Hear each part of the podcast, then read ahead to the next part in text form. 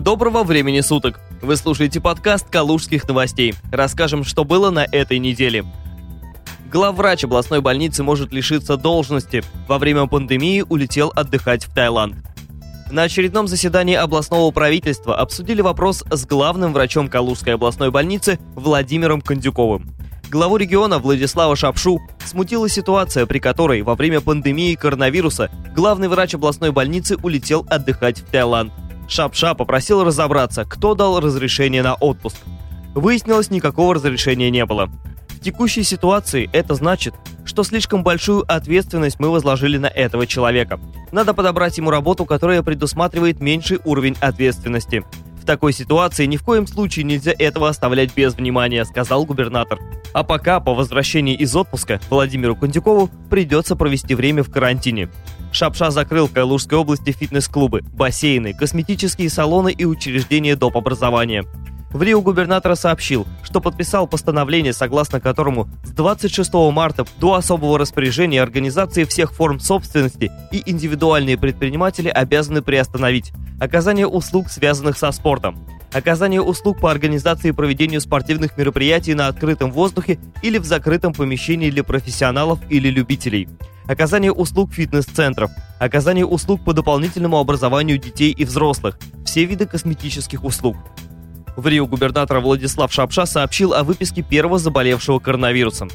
Сегодня, после прохождения лечения, выписан первый заболевший коронавирусной инфекцией житель Калуги – Тестирование показало отсутствие в организме инфекции.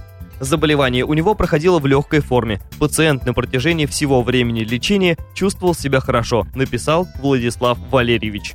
Это первый случай выздоровления в области.